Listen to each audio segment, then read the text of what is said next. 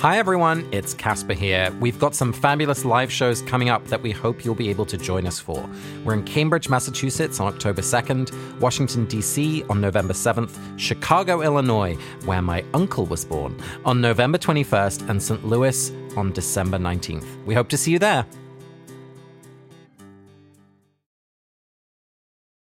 Harry Potter and the Chamber of Secrets. Chapter 1 The Worst Birthday. Not for the first time, an argument had broken out over breakfast at number 4 Privet Drive. Mr. Vernon Dursley had been woken in the early hours of the morning by a loud hooting noise from his nephew Harry's. I'm Vanessa Zoltan. And I'm Casper ter Kuile. And we're back for season two of Harry Potter and the Sacred Text. Season two. Woohoo! When I was growing up, it was very exciting if my mum took me and my three sisters on a day trip to London. I remember one time being particularly special because it was just me that went. And we went to London and we went to see a show. It was called The Red Balloon. And I remember, you know, loving the music and the dancers. And at the end of the show, as a kid, I was given a red balloon to take home. And it was just like taking a piece of this magic big city back home with us on the train. And so, you know, I felt so special. And I got home and we got out of the car and walked up to the front door. And literally, as soon as I was through the front door, I remember I was like pulling my sister's hair. I was being just a brat. I was being annoying. And I just remember looking at my mum's face. And she just looked at me and was just so disappointed. She'd put all of this effort in and and this was the way that I responded just by like really spoiling the experience, you know, just really putting a sour taste to the end of a beautiful day. And I just think there's so much of that sense of disappointment in this chapter. You know, Harry is back with the Dursleys and he just feels so let down, especially by Ron and Hermione, who, you know, he expected would write letters, would invite him to come and stay. And I can imagine him just looking at them in his mind's eyes and being like, I really thought you were different from this. Just like my mom was like, I just gave you this amazing experience and this is how you're responding. Yeah. That's not what I wanted. And so I, I just think that theme of disappointment is so present in this chapter. But I, that was the, the memory that really came back to me as we think about this theme. Yeah. And the other thing that your story made me think of, Casper, is how Harry must also be disappointed in himself the way that it sounds like you were disappointed in yourself that evening. Absolutely. Because he's immediately gotten sucked back into this Dursley dynamic. So it's like the year at Hogwarts never happened, just like it's like that day never happened with you and your mom. And that's so true. I mean, even now it's so hard, you know, when you're back with your family or oh, back yeah. with with the people you grew up and you just fall back into patterns that you don't want to be in anymore. I don't know what you're talking about. That never happens to me. Before we get into this more, because I think that you really illuminated all of the disappointment that is in this chapter, should we do our 30 second recap challenge? I'm very excited. I feel like I've been practicing on our weeks off you know, I've got a, I've got a new process that I'm excited to share with you. Are you ready? I'm gonna try. On your mark, get set, go. So Harry is back with the Dursleys, and we meet him on his birthday. And he's having a really rough time. He's missing Hogwarts just like it's a constant stomach ache. They've locked up all his spell things, but they're still a little bit af- afraid of him using magic words. And um, um, uh, uh, Dursley is going to have the Masons over. He's going to do a big deal, and so they're practicing where they're going to stand and what they're going to do. And Harry's going to be hiding, and it's um, very strange because Harry suddenly sees two eyes in a hedge, and then suddenly he's sent upstairs going to be quiet, and there is someone sitting on the bed. You did so well. Thanks, Vanessa. I really appreciate that feedback. Voters, feel free to join Vanessa's assertion that this was a winning recap. That but, wasn't my assertion. I guess you oh, should. a man not hearing exactly what a woman said. That's so unfair. You set me up for that. Vanessa, you ready? I'm ready. Here's your 30 seconds.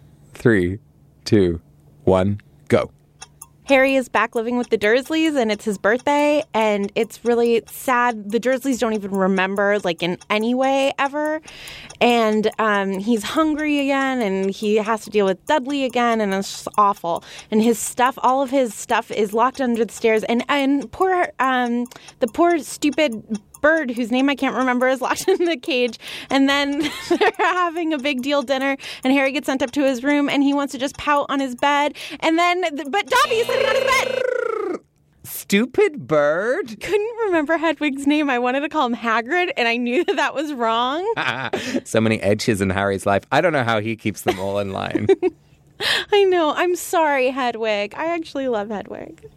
okay, so Casper, your story made me think of how your mom was disappointed in you and you were disappointed in yourself. And so I'm wondering for the first time in my life out loud if disappointment is iterative in that way, in that we're seeing that in this chapter. That Harry is behaving badly, which possibly makes the Dursleys dislike him more, which eggs Harry on more like a doom spiral. Right. That's always the way I think about it, where one thing sets off another, and then you end up in this cycle which no one wants to be in. Right. And then everyone's just disappointed. I'm wondering if Harry had come home and like been the bigger person, right? That last line of Sorcerer Stone is I'm going to have a lot of fun with Dudley.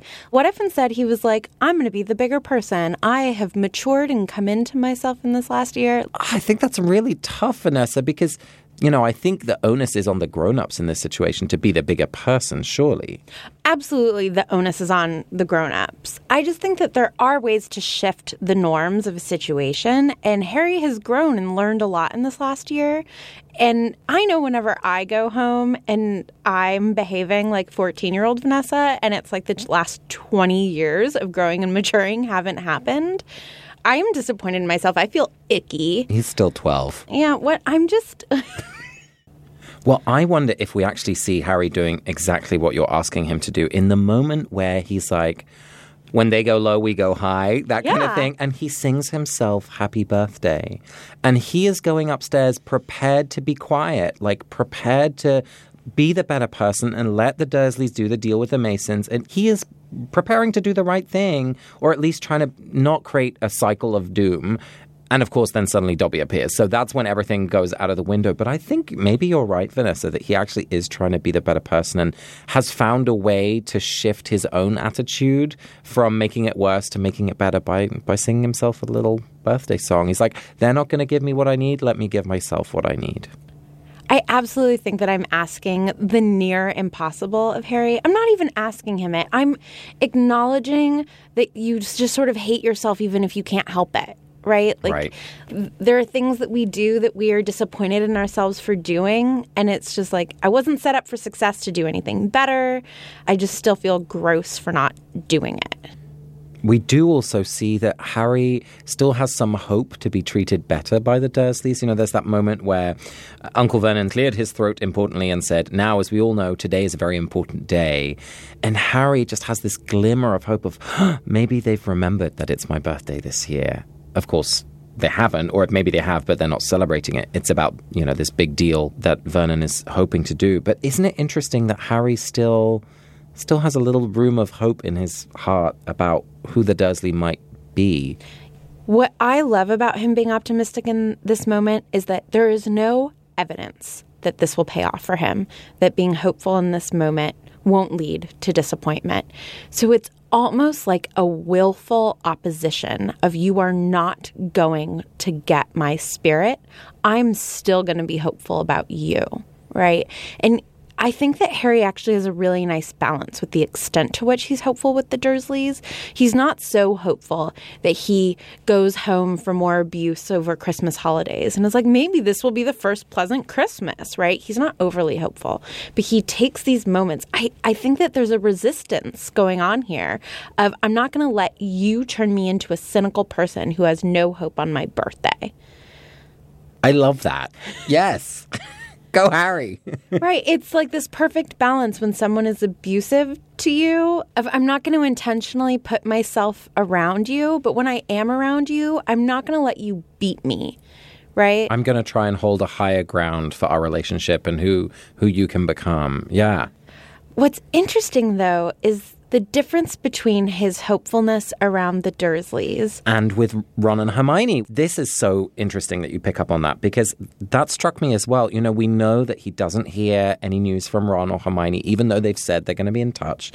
Um, and yet, he doesn't really reach out to them. He can't because Hedwig is locked up, right? Right. I'm sure he is an inventive man. We know he's good with plans. I feel like if he really wanted to, he would have found a way to reach out to them some way, somehow. And there's a sense that internally Harry feels like, you know, we know that from the text, that he senses like, oh, well, maybe that friendship didn't mean what I thought it was. Maybe they don't like me. Maybe they don't, you know, want me to come and visit. So there's a doubt there and a sense of not only disappointment in their relationship with one another, but also a sense of disappointment in himself. You know, maybe that he is ultimately alone as he is in this birthday situation that I think it's that question of worthiness that comes up again for Harry of, oh, maybe it's my lot to be disappointed and I need to get used to being disappointed. Well, I think that your reading is really valid. I had another reading of that, which is that Harry really can't see a way of getting in touch. That Hedwig is locked up. He doesn't know how else to get in touch. But what's interesting is that he doesn't ascribe that same potential logic to Hermione and Ron. That it's like, well, I have a reason why I can't get in touch, and maybe there's a reason that they can't get in touch. And I feel like we do that to ourselves all the time. If I receive a really short email from someone, I will get offended and be like, why would they say that like that? They don't like me. Yeah. Whereas I know that when I send a really short email, it's because I'm rushed and wanted to make sure that an email got out the door because I love the person. So I wanted to make sure I did it. And I just didn't have the time or mental capacity to do a great job. And why don't we just assume good intentions in others? And I think I think our conclusions are the same though, that it comes back to a sense of self-doubt and a lack of self-worth. Right. That we do this to ourselves all the time. Yeah, completely makes sense to me. I think it also speaks to when we're in a negative environment, negative emotions just breed more easily. So, for example, if you are sitting in a classroom and for whatever reason it's become a really competitive classroom and, you know, people talk over each other and, and it's just this sort of gross environment, by being like peaceful and sweet, you're not going to win in that environment, right? Because the environment of the classroom is competitive. So people are going to interrupt you, and it's just the cycle. And then you're going to get mad about the fact that people interrupt you. So you're going to interrupt back, or you're going to shut down and say, I'm not playing this game. But either way, the dynamic wins, right? It would take some sort of miracle to break up that dynamic. So it makes sense that at Hogwarts, Harry's able to be this other thing. But when he's at the Dursleys, he becomes this sort of ugly thing. The culture of that house really is insidious and infects him. Just like it infects Dudley. You know, I think he's another example of being in that kind of classroom where everyone's competitive. And, you know, who knows how Dudley is feeling right now? He's also had a year of boarding school. Like, what has he learned? How is he wanting to be different? You know, I can just imagine these 12 year old boys coming back together being like, I'm going to change the dynamic at number four Privet Drive. And as soon as they walk through the door, they're like back in their age old kind of relationship system. Just like you, you had this lovely day with your mom and you want to come home and be this peaceful, sweet boy with his red balloon. And there I am, like pulling my sister's hair. Yeah, right within like 30 seconds. It just it takes more than an afternoon out at the theater. And I think maybe part of your mom's disappointment you know, she tried for a miracle. She was like, I'm going to take my boy out and I'm going to somehow create a different circumstance through this magical day. And then I just fell apart, right? So it's not just a disappointment in you, but it's also just a like, there's nothing I can do to shake up this dynamic at home. I remember moments of my mom looking like that, of like my kids are going to be beating each other up forever. And luckily it did get better. yes, it's called aging out of preteenhood. This week's episode of Harry Potter and the Sacred Text is brought to you by Quip. Harry Potter and the Sacred Text listeners, I don't want to scare you, but three members of the Not Sorry Productions team have recently lost a tooth. Now, none of this was because of bad brushing, it was because of accidents that happened, but I am concerned about people who love Harry Potter and their teeth. Quip's electric toothbrush can help you in your routine of keeping your teeth healthy and sparkling clean. The mirror mount for your Quip toothbrush puts brushing front and center in your bathroom, so you'll remember to bookend the day using your new brush. The built in two minute timer that pulses every 30 seconds to remind you when to switch sides and help you clean your whole mouth makes sure that you brush for the entire two minutes. The multi use cover is amazing, it works as a stand and also helps with sanitary reasons. Brush heads are automatically delivered on a dentist recommended schedule of every three months for just $5. A friendly reminder as to when it's time to refresh and stay committed to your oral health. Please, this is a public service announcement from somebody who has all of her teeth and who loves a lot of people who have recently lost one tooth. Brush your teeth. Quip makes it easy and fun to brush your teeth, and that is why I love Quip and why it's perfect for getting back into a routine after the summer. Quip starts at just $25, and if you go to getquip.com slash Harry Potter right now, you can get your first refill pack for free. That's your first refill pack for free at getquip.com slash Harry Potter. My brother and sister in law have a fig tree, and it makes me sad because I live 3,000 miles away from the fig tree, and I love figs. I think they are like proof of a higher being. Now I resent them less because, due to Phlur's amazing Hanami scent, I get to smell like the fig tree. They make stunning, non toxic perfumes and they list all of their ingredients online. You get a good scent made with clean ingredients. And the sample process is just good old fun.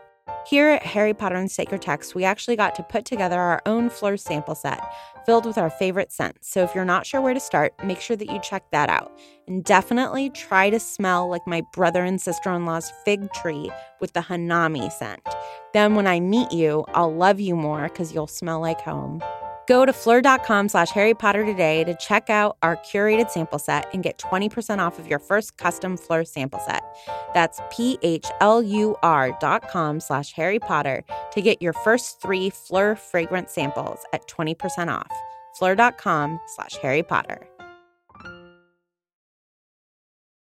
Casper, I'm wondering what you think about Harry's punishment of just this day of really grueling housework. Such grueling housework that he doesn't get fed and like his neck gets burnt, right? Right, and this happens straight after he's kind of pretended to use magic on Dudley, and Dudley's like, "Mom!" And so he, you know, he has to go outside and like mow the lawn and all sorts of things. And what's interesting to me is that during all of this hard physical labor, this is the moment where Harry's mind goes to the place of, well, maybe he didn't have any friends at Hogwarts. So there's this kind of element of while he's doing this work, which is humbling in some way, that the weight of the disappointment that's been with him all summer suddenly becomes very concrete in this moment of physical labor. What what did you see in it?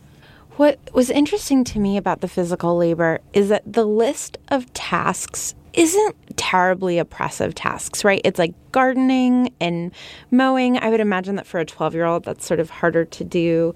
But so much of our world is our mental state. And so, because it's a punishment, right, this goes from being a day in the garden, right? Like some people would consider this like a pleasant Saturday. But he feels no sense of ownership over this house. So, it's really a form of, I don't want to say slave labor, but he isn't going to get to eat until he accomplishes these tasks.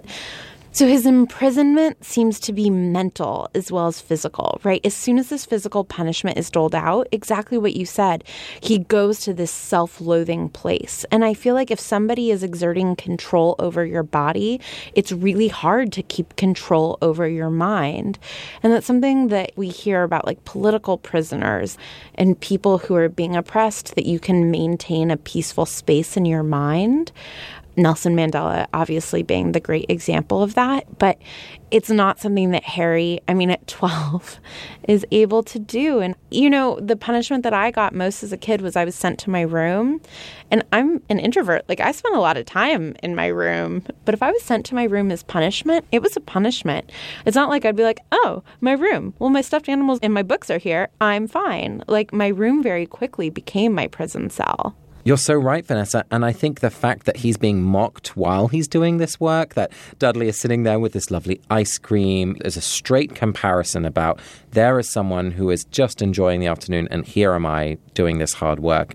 It feels like his agency is being taken away, and that Harry really flourishes when he is free. Like, I think we learn something about Harry and the way that he engages with being imprisoned in this way, that he will really resist that to, to the end. I mean, Dudley is really engaging in psychological warfare here. It's not just do the manual labor, it's I will mock you while you do it. But I do want to complicate this because Petunia, you know, has created this enormous pudding while Harry is outside, a huge mound of whipped cream and sugared violets, which, if you have ever tried to make sugared violets, that is a lot of work, you know, detailed, precise, difficult. So she may be really spoiling Dudley and, you know, trying to give him as much leisure, but she is working hard too. Absolutely. And she's a partner in Vernon's business enterprise. But she has a choice. She doesn't have to be making such an elaborate pudding. There's some agency in that. Also, she's heard from her friend Yvonne how nice Mallorca is, and she's like, 10 more sugared violets, and I'm going to Mallorca.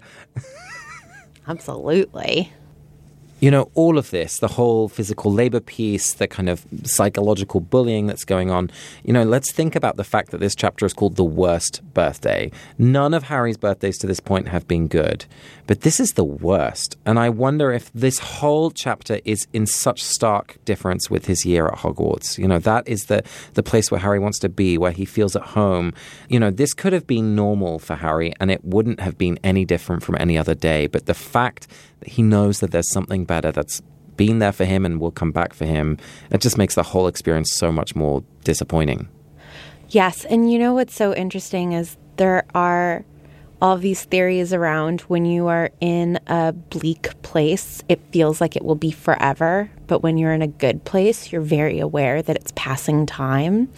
So I feel like Harry is just so down in the dumps that he doesn't see the this too shall pass ness of the situation. He's not saying, Oh, how much does it stink that Ron and Hermione haven't written to me today? It's, I guess we were never friends and we're never going to be friends again, right? So when we feel disappointed, it feels like we're going to feel disappointed for forever. And I think that this is actually a nice reminder that that's not true. That moments of disappointment, they feel like they are truer than good things, but they're not. They pass.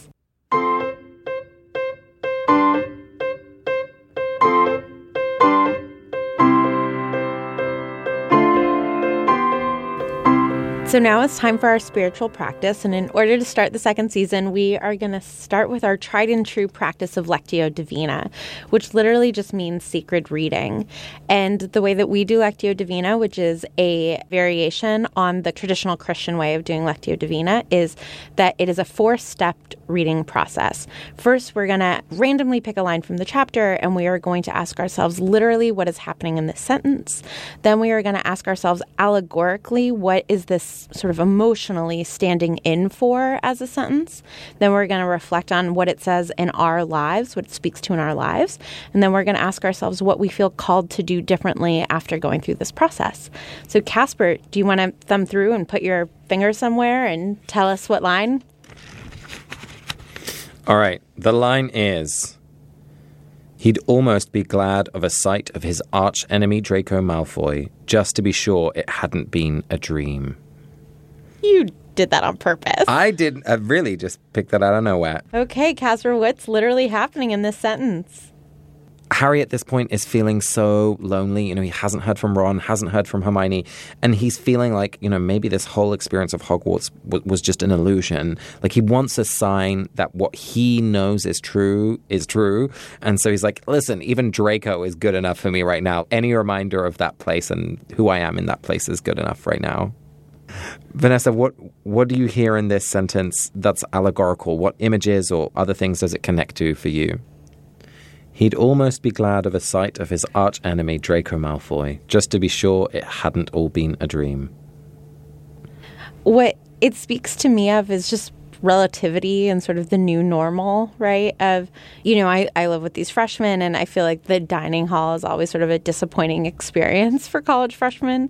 And it's like even the worst meal that your mom cooked, even like that gross lemon chicken, you're like, oh, I would eat that rather than this. There's just like some romanticism to it that it's not on a tray. Nostalgia can make even something bad seem good.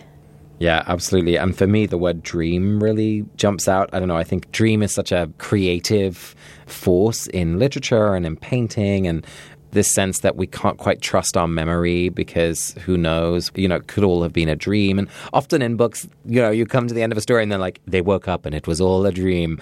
Harry could have had that experience right now. So it's just reminding me of just how fragile memory is. And especially when you're the only one in a place who's had that experience, you're like, can I really trust you know, was that really true? Because yeah. everyone else here thinks I'm crazy. You know, that just really stands out to me. What about step three, Casper? What does this remind you of in your life?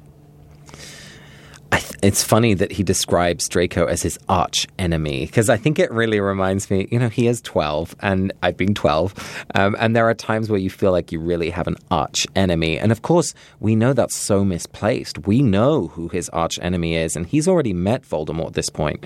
But the way he's thinking about Draco is that that's, you know, that's where the locus of his rivalry really is. And so it, it's kind of a playful, childish, you know, obviously Draco is a nasty piece of work already, but I remember thinking that I had arch enemies. You know, these are people I don't even remember the names of now. And so it's that really strikes me as something that kind of illustrates where Harry's at at this point. How about you? What stands out for you as something that relates to your own experience?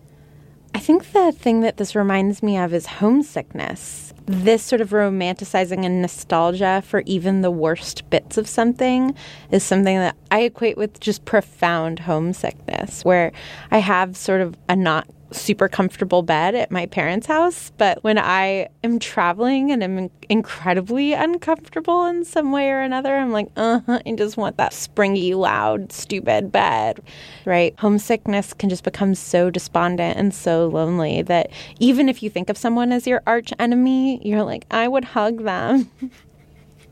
I wonder if Draco's thinking the same thing. It's like, oh, where's Harry? there is definitely fan fiction about this. So, Vanessa, that brings us to the final stage of Lectio Divina, where we want to try and think what is the text calling us to do? What is it inviting us to do differently? So, let me read it just one more time. He'd almost be glad of a sight of his arch enemy, Draco Malfoy, just to be sure it hadn't all been a dream. This whole episode has called me to this. I just went home a couple of weeks ago and I was so badly behaved. I just like every trigger point got pushed on me and it's one of my favorite lines on a TV show is I'm mad about you where Helen Hunt says, "How can my family push all my buttons?" And Paul Reiser answers, "Well, they installed them." and like just had that feeling while I was home that like all my buttons were being pushed. And what it's calling me to is actually being grateful when I'm home, going back with a little bit of humor and levity of like, oh, that's one of my buttons being pushed. What about you, Casper? I'm quite struck still by this idea of like, if you've experienced something on your own, how are you going to remember it? You know, my fourth and final grandparent passed away this summer and there's just a whole bunch of memories gone forever. And so it, it's made me think about, you know, what are the things I'm experiencing now that I want to make note of in some way, whether it's writing or taking more photographs. Not that we have to hold everything permanently, but that there is some value to taking note of the things that really move us now and then, because who knows who will be with us to remember them at some point in the future. So, yeah, just I think the text is calling me to maybe journal more or just write down things that I'm thinking about. Who knows? Just to keep those memories somewhere. Here, here. Vanessa, we've been doing these kind of different ways of engaging with the text through a spiritual practice. And I want to ask a new question, which is can we find a way to read onto what we've just done, this theme that we've been exploring in this episode of disappointment? You know, in this sentence of, he'd almost be glad to have a sight of his arch enemy, Draco Malfoy, just to be sure it hadn't all been a dream. What's so interesting is that the text doesn't say he wanted to see Draco Malfoy, but he'd almost be glad of a sight of Draco Malfoy. So he doesn't actually want to talk to Draco. He's just like, I want to maybe see you, like from a distance. So there's a hesitancy here. What I'm noticing in that is that he would probably be disappointed with himself if he made friends with Draco. Which I think gets back to what we were saying about Harry earlier that even with all the disappointment that has befallen him, he still has this internal integrity, right? And this internal optimism. Even in despair, he's like, I still deserve better than Draco Malfoy. Exactly. I love that. And I think that's a really a question that I want to ask ourselves is how do we remind ourselves of that part that's in all of us? Yeah. Because that's easy to lose sight of, but it's if there's anything that that is who we really are, I feel like it's that part, that piece of integrity and and goodness. Yeah, I think that is part of what makes him our hero. Thank you to everyone who's been sending in voicemails. Um, our voicemail this week is from Grace Halverson. Hi, Casper. Hi, Vanessa. So, my name's Grace, and I'm 10 years old, and I'm in love with your podcast. So I've just listened to your Through the Trapdoor podcast through the theme of destiny, and I've been rereading the chapter, and it made me think of, of a certain line. On page 288 to 89, Hermione says, Books and cleverness, they're more important things, like friendship and bravery. That was my best Hermione impression. Anyway, I think this line could have meant one of two things. It might have been Hermione showing a typical Hermione moment, telling Harry what's right and wrong and giving some sort of sweet encouragement. Harry, you're awesome. You have friendship and bravery. That's the best thing that you can have. Or it could have been something much deeper. It could have been Hermione accepting her destiny, coming back to the theme. Her destiny is to love Harry, but not go as far as him, not to be as good as him. It's clear that Hermione loves Harry as an amazing friend, but it's not crystal clear what her meaning is in this line. Is this Hermione accepting that Harry is better than her in some fields and in the end will go farther than she will? Or is this just a simple Hermione's words of wisdom moment, of encouragement? I'm truly curious to see what you guys think. Again, I love your podcast, and I hope you like my question. Bye, everyone. Grace, first of all, I am very impressed with that accent. That that was like legit movie style accents. Nice work. Grace, this is I hope obviously the best voicemail that we've gotten and probably ever will get ever. But I completely disagree with you about Hermione's destiny. I love your different reading of that line. But I guess I just don't think we should compare destinies. There is a Jewish line that the best revenge is a good life. And I think that if you are living your own best life, that it's not worth comparing whether somebody gets as far as somebody else.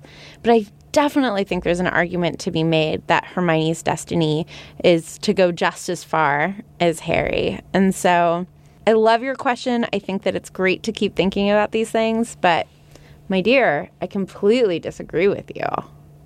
As we start our journey into season two with Chamber of Secrets, we're going to ask you if you want to send in a voicemail, which we very much hope you do, that keep it within one to two minutes so we can share it easily on the podcast. And what we really love hearing from you about is how a story from your own life helps you understand the text differently from what we've shared in the podcast.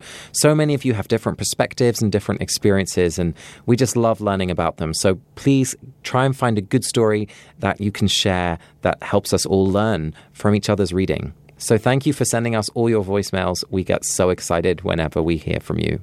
Vanessa, it's time for our blessings. Um, we love to close every episode with a little blessing for someone who we've seen on the pages of this chapter. Who are you going to bless this week? I'm going to stick with my commitment to only blessing women. And the woman I would like to bless this week, which I feel like I'm going to get a little bit of back talk from you because I couldn't remember her name during my 30 second recap, but it's Miss Hedwig, who is locked up you know, this whole summer, she is a prisoner with Harry, and she is the only reminder of the magical world for Harry. And I just think that she is suffering and is a reminder of suffering in the world. And I think that that's a lot for like a little bird to bear. And so I want to bless her and just sort of tell her that even in her suffering, we see her and offer a blessing to those who are suffering today, and sort of use this as an opportunity to remind myself to try to see the suffering in others. What about you, Casper? Who would you like to bless this week?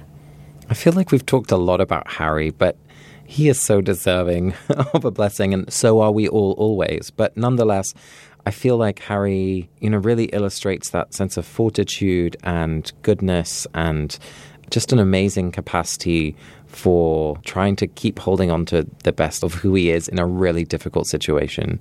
So, a blessing to anyone who's trying to change things in a difficult dynamic or anyone who feels like they're a little bit abandoned by people who they thought loved them and to hold out for good news and maybe a car rescue in, you know, middle of the nighttime.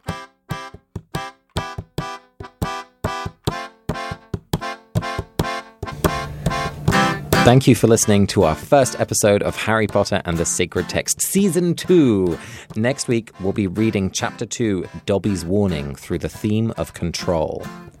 Don't forget to write us a review on iTunes, follow us on Twitter, Instagram, Tumblr, and Facebook, and email us your voicemails with our new prompt at Harry Potter Sacred Text at gmail.com. This episode is produced by Ariana Nedelman, Vanessa Zoltan, and me, Casper ter Kuile. Our social media coordinator is Jen Stark. Our music is by Ivan Paisau and Nick Bull, and we are a part of the Panoply Network. Thank you to Grace Halverson, who sent in this week's voicemail, Stephanie Purcell, Rebecca and Charlie Ledley, and everyone at the Panoply Network for helping us join the family. Thank you so much, and we'll see you next week.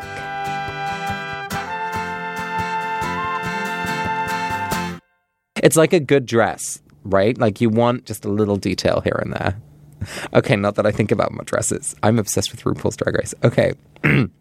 we'll cut all of that. I can use none of that. No, I know, I know, I know. Okay. I'm just letting you do it. That's so unfair. You set me up for that.